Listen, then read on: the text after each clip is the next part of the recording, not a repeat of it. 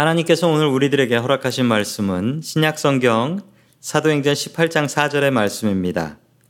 안식일마다 바울이 회당에서 강론하고 유대인과 헬라인을 권면하니라. 아멘. 하나님께서 우리와 함께 하시며 말씀 주심을 감사드립니다. 아멘. 자, 우리 옆에 있는 가족들과 인사 나누겠습니다. 사랑합니다. 사랑합니다. 인사 나눠 주시겠습니다. 어느 대학을 갓 졸업한 청년 하나가 있었습니다. 대학에서 전자공학을 전공했어요. 그래서 이 청년은 무선통신에 관심이 많았습니다.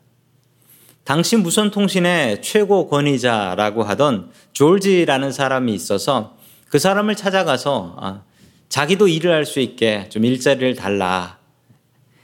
그랬더니 졸지는 마틴을 무시했습니다. 어느 대학을 나왔는가 물어보고요. 그리고 어디서 얼마나 일했는가, 일한 경력은 무엇인가 물어봤는데 그다지 좋은 학교를 나오지도 못했고 또 어디서 일한 경력도 없었기 때문에 말티는 보기 좋게 탈락을 했습니다. 이 일이 있고 나서 25년 뒤의 일입니다. 1973년 화면에 보시면 사진이 나오는데요. 뉴욕 시내 어떤 남자 하나가 이상한 기계를 들고 말을 하기 시작했습니다. 바로 저것이 아, 전 세계 최초로 만들어진 휴대전화였습니다. 저 주인공이 바로 그 말틴이라는 청년이었습니다. 이 말틴은 전화를 졸지에게 걸었습니다. 졸지에게 전화를 걸어서 이렇게 얘기했죠. 제가 지금 핸드폰이라는 곳으로 전화를 하고 있습니다. 제가 당신보다 먼저 세계 최초로 핸드폰을 발명한 말틴입니다. 라고 얘기했습니다. 마틴은 후에 이렇게 자신의 이야기를 고백했습니다. 저는 졸지에게 졸지를 찾아가서 일자리를 못, 얻지 못하고 쫓겨났을 때 저는 정말 좌절했습니다. 그리고 그 좌절감이 저를 자극했지요. 그래서 더 열심히 연구했고 덕분에 이런 성공을 이룰 수 있게 되었습니다. 이렇게 성공할 수 있었던 이유는 제가 철저하게 실패했기 때문입니다. 라고 이야기를 했습니다. 어떤 사람은요, 실패한 것 때문에 망하고요. 어떤 사람은요, 실패한 것 때문에 더 힘을 냅니다. 사람들마다 이 실패를 대하는 마음이 달라요. 오늘 우리 두 가지 제목을 가지고 같이 고민해 보면 좋겠습니다. 두 가지 질문은 하나님께서 왜 우리의 길을 막으실까? 라는 질문과 또 하나는 하나님께서 길을 막으실 때 우리는 어떤 일을 해야 하는가? 라는 질문입니다. 오늘 말씀을 통하여 우리 이 두 가지의 질문에 대한 답을 찾아 나아갈 수 있기를 주의 이름으로 간절히 축원합니다. 아멘. 첫 번째 하나님께서 우리들에게 주시는 말씀은 믿음을 갖고 인내하라라는 말씀입니다. 믿음을 갖고 인내하라. 몇 달 전부터 오늘 특송을 했던 저의 막내 아들 11학년인데요. 어, 몸이 아프다고 하는 것이었습니다. 몸에 이상이 생겼는데 증상이 아주 이상해요. 가슴이 답답한데 한쪽 팔이 느낌이 없을 정도로 마비가 되고 어지러워서 예, 의자에서 일어날 때마다 쓰러질 것 같은 느낌이다라고 했습니다. 이 병원을 제대로 찾아갈 수도 없는 상황이고 그리고 저희 막내가 어렸을 적부터 심장에 좀 병이 있어가지고 덜컥 걱정이 되더라고요. 그래서 이 온라인으로 아, 의사 선생님을 만났습니다. 지금은 완치되어 가지고 어, 아주 건강합니다.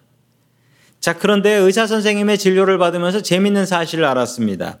의사 선생님이 요즘 그런 환자 무척 많습니다라는 거예요. 그 이유가 무엇이냐? 코로나 우울증이라는 겁니다. 이 코로나가 계속되면서 우울증 때문에 병, 몸에 병이 생긴대요. 학생들은 학교를 못 가고 친구를 못 만나고 맨날 컴퓨터만 바라보고 있으니까 머리 아프고 몸에 병 생긴다라는 겁니다. 우리가 생각하기에 야 아이들은 저 학교도 안 가고 속 편하겠다 뭐 공부할 것도 없고 좋겠다라고 생각하는데 아이들도 마음의 병에 걸려요. 그러니 어른들은 어떻겠습니까? 우리 어른들도 똑같이 이 코로나 때문에 마음의 병이 생깁니다. 오늘 하나님의 말씀을 통하여 여러분들의 마음에 주님의 희망과 소망이 풍성하게 넘쳐날 수 있기를 주의 이름으로 간절히 축원합니다. 아멘. 바울은 좌절했습니다. 바울은 아테네에서 선교했지만 실패했고 실패한 바울은 도망치듯이 고린도로 오게 됩니다. 고린도는 만만한 곳이 아니었습니다. 타락한 도시라고 소문이 자자한 곳이었는데 걱정하며 그곳에 왔지만 하나님께서는 이미 브리스길라와 아굴라라는 동역자를 준비해 주셨습니다. 그들과 같이 일을 하며 텐트를 만들며 그리고 주말에는 하나님의 말씀을 증거하는 일을 하게 됩니다. 우리 그 말씀 사도행전 18장 5절의 말씀을 계속해서 봅니다. 시작. 신라와 디모데가 마게도니아에서 내려온 뒤로는 바울은 오직 말씀을 전하는 일에만 힘을 쓰고 예수가 그리스도이심을 유대 사람들에게 밝혀 증언하였다. 아멘. 그러던 중에 헤어졌던 동역자들을 다시 만나게 됩니다. 신라와 디모데가 고린도에 도착을 했습니다. 게다가 그냥 온 것이 아니고 이 빌립보 교회에서 선교 헌금을 가지고 왔습니다. 덕분에 바울은 더 이상 텐트 만드는 일을 하지 않고 오직 복음 증거하는 일에만 힘을 다하게 됩니다. 계속해서 6절의 말씀 우리 같이 봅니다. 시작. 그러나 유대 사람들이 반대하고 비방함으로 바울은 그의 옷에서 먼지를 떨고서 그들에게 말하였다. 여러분이 멸망을 받으면 그것은 오로지 여러분의 책임이지 나의 잘못은 아닙니다. 이제 나는 이방 사람에게로 가겠습니다. 아멘. 바울은 주로 회당에서 복음을 전했습니다.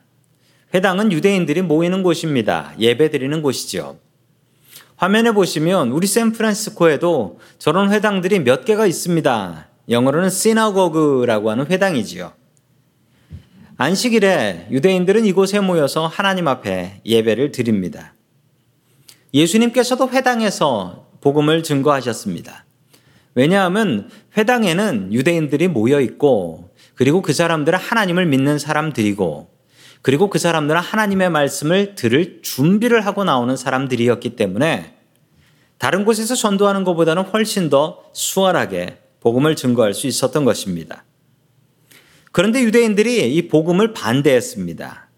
그리고 바울을 저 사이비 이단, 예수를 따르는 이라고 욕하기 시작했습니다. 어떻게 십자가에서 죽은 예수가 우리의 메시아란 말인가? 아니, 그럼 세상을 구하러 오신 메시아가 십자가에 못 박혀 죽었다는데 그게 어찌 메시아인가? 말이 안 되지 않는가? 사이비 이단이네. 바울은 유대인들에게 이런 욕을 들었습니다. 그러자 바울은 자신의 옷에서 먼지를 털어버리며 회당을 나오게 됩니다. 이 유대인들이 옷에서 먼지를 털어버린다라는 것은 당신을 먼지와 같이 여긴다. 당신들과는 더 이상 만나지 않겠다라는 고백이 바로 옷에서 먼지를 털어버리는 것입니다. 그래서 유대인들은 이방인들이 사는 지역을 갔다 오면요. 자신의 옷과 발에서 먼지를 털어버렸어요. 왜냐하면 이방인의 더러운 것이 나에게 묻어 있다라고 생각했기 때문입니다. 그런데 오히려 바울은 유대인들을 향하여 먼지를 털어버리고 나는 이제 이방인들에게 갈 것이요. 라고 말을 했던 것입니다. 이제 바울은 어디서 복음을 전해야 될까요? 그는 어디를 가나 회당이 있으면 회당에 가서 복음을 전했는데 이 고린도에서는 이제 회당에 갈 수 없습니다. 회당에서 쫓겨났기 때문입니다. 하나님께서 길을 막으실 때가 있습니다. 하나님께서 왜 우리의 길을 막으시는가? 하나님께서는 우리에게 실패를 통하여 가르치십니다. 실패를 통하여 우리를 바로잡으시고 실패를 통하여 우리에게 가르치세요. 상상해 보십시오. 여러분들이 실패하지 않았다라고 한다면 여러분의 교만함은 하늘을 찌를 것이며 여러분들은 하나님의 필요 없으실 것입니다. 우리는 실패하기 때문에 하나님을 의지합니다. 우리가 실패할 때마다 나의 잘못을 깨닫고 그 잘못을 바로잡게 되는 것입니다. 하나님께서 길을 막으실 때가 있습니다. 그때는 우리 어떻게 해야 할까요? 하나님께서 길을 막으실 때 우리에게 원하시는 것이 크게 세 가지 정도가 있습니다. 첫 번째는 기다리라는 것입니다. 이 길이 맞고 이 문으로 들어가는 게 맞는데 지금은 아니야. 지금은 아니야. 기다려라. 라는 거예요. 내가 문제가 아니라 지금 상황이 문제여서 기다려야 한다는 겁니다. 두 번째는요, 준비하라는 것입니다. 이 길이 맞는데 네 자신이 부족하다. 너 지금 너무 부족해. 너 부족하니까 지금 준비하고 다시 이 일을 시작해라. 그래서 하나님께서 길을 막으실 때가 있어요.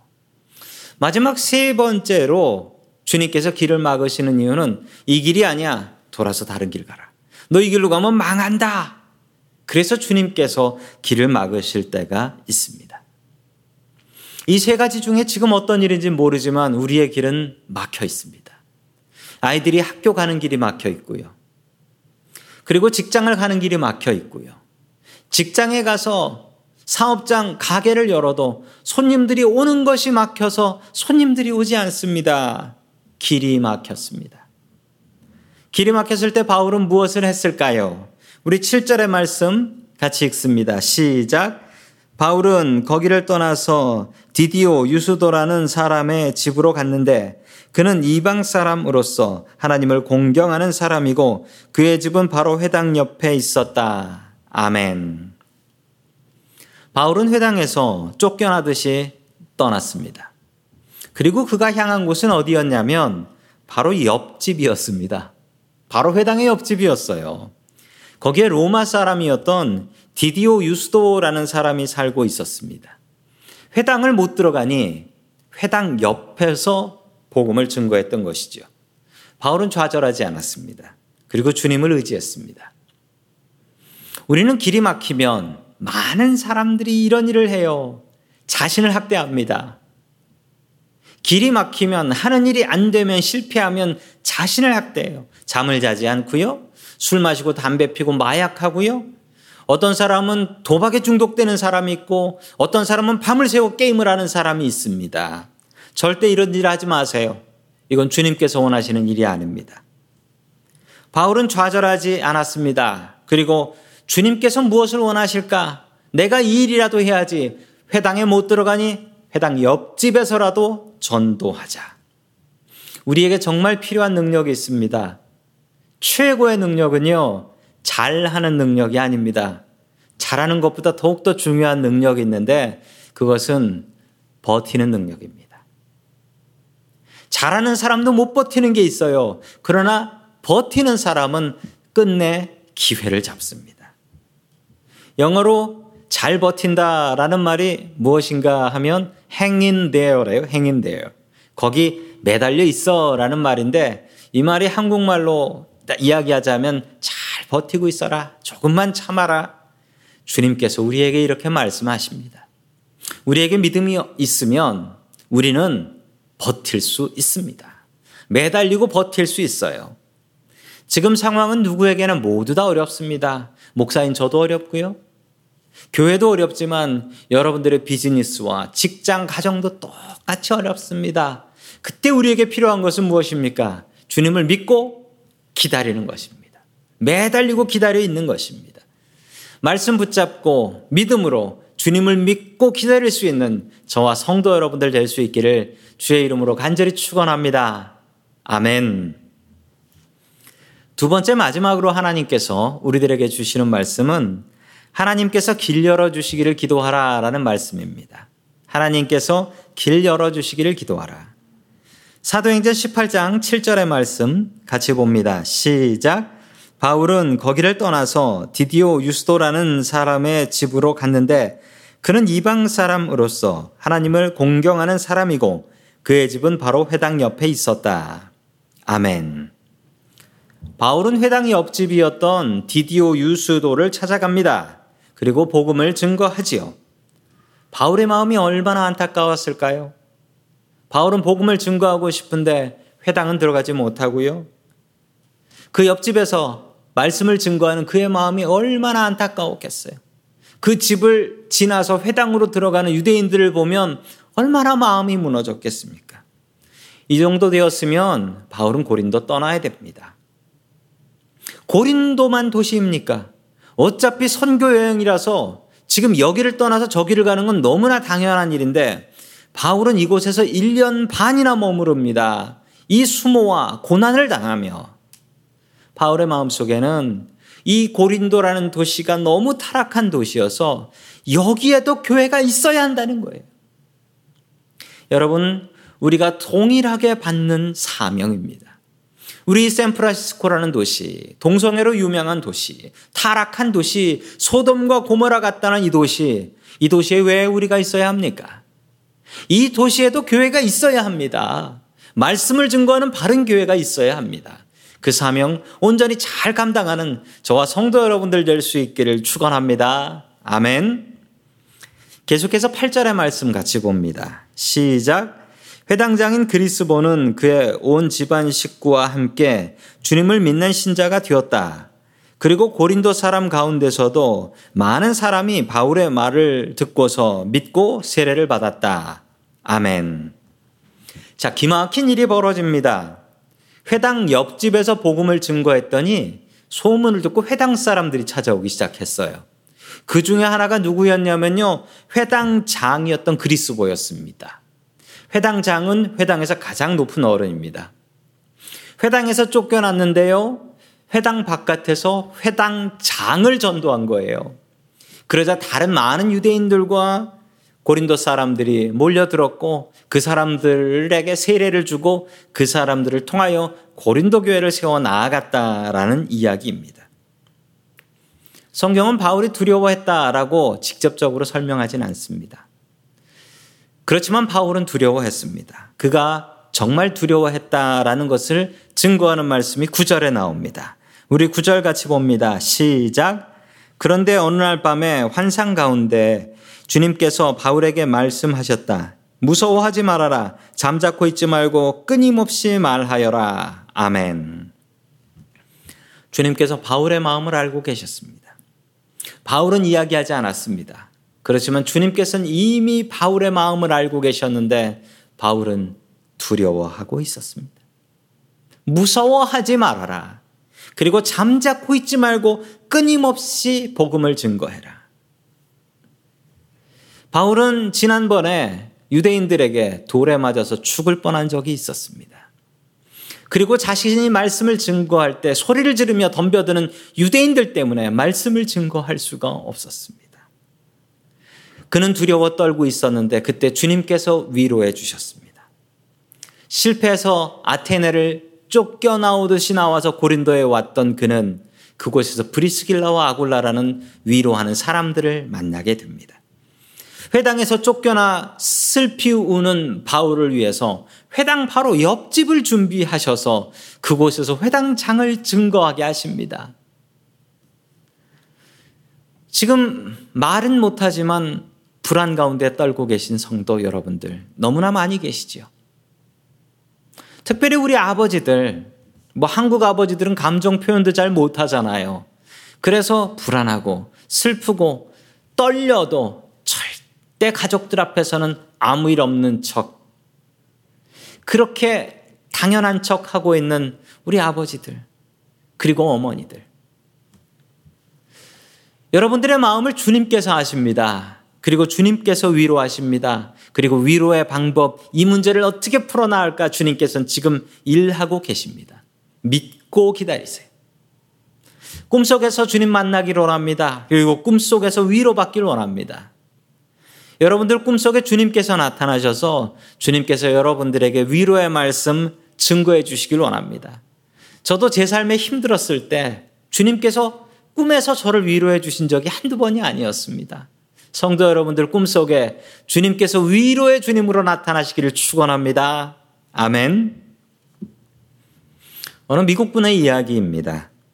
작은 호텔을 운영하시는 분이었는데 그분의 꿈은 자기가 있는 뉴욕에서 조금 더 크고 좋은 호텔을 운영해 보는 것이 꿈이었습니다.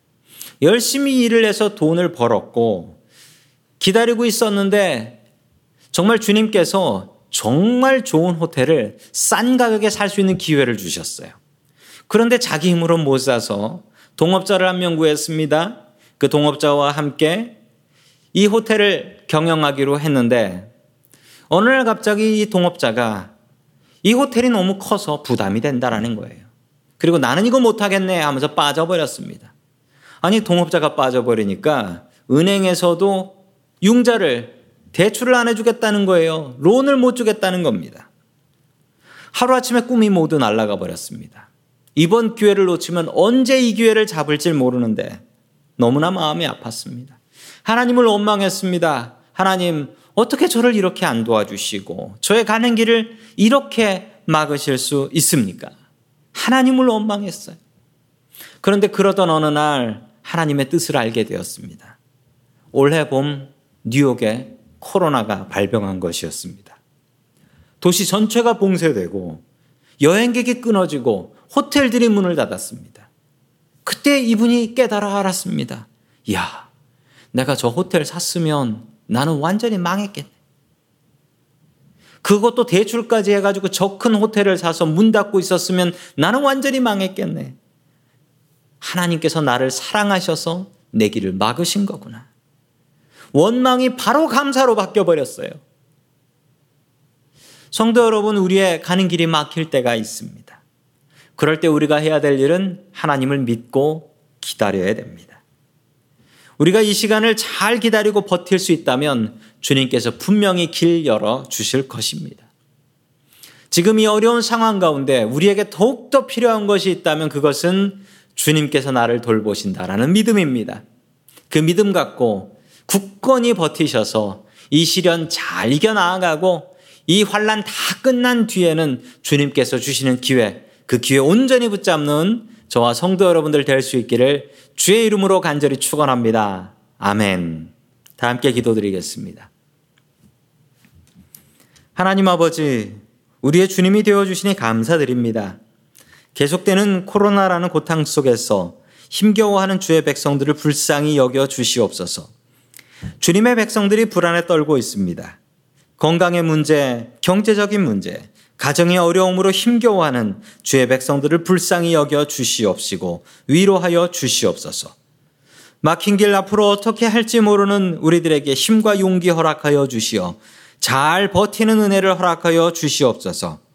언젠가 주님께서 길 막아 주심 그 이유를 알고 사랑을 알아 감사할 수 있는 날 있게 하여 주옵소서.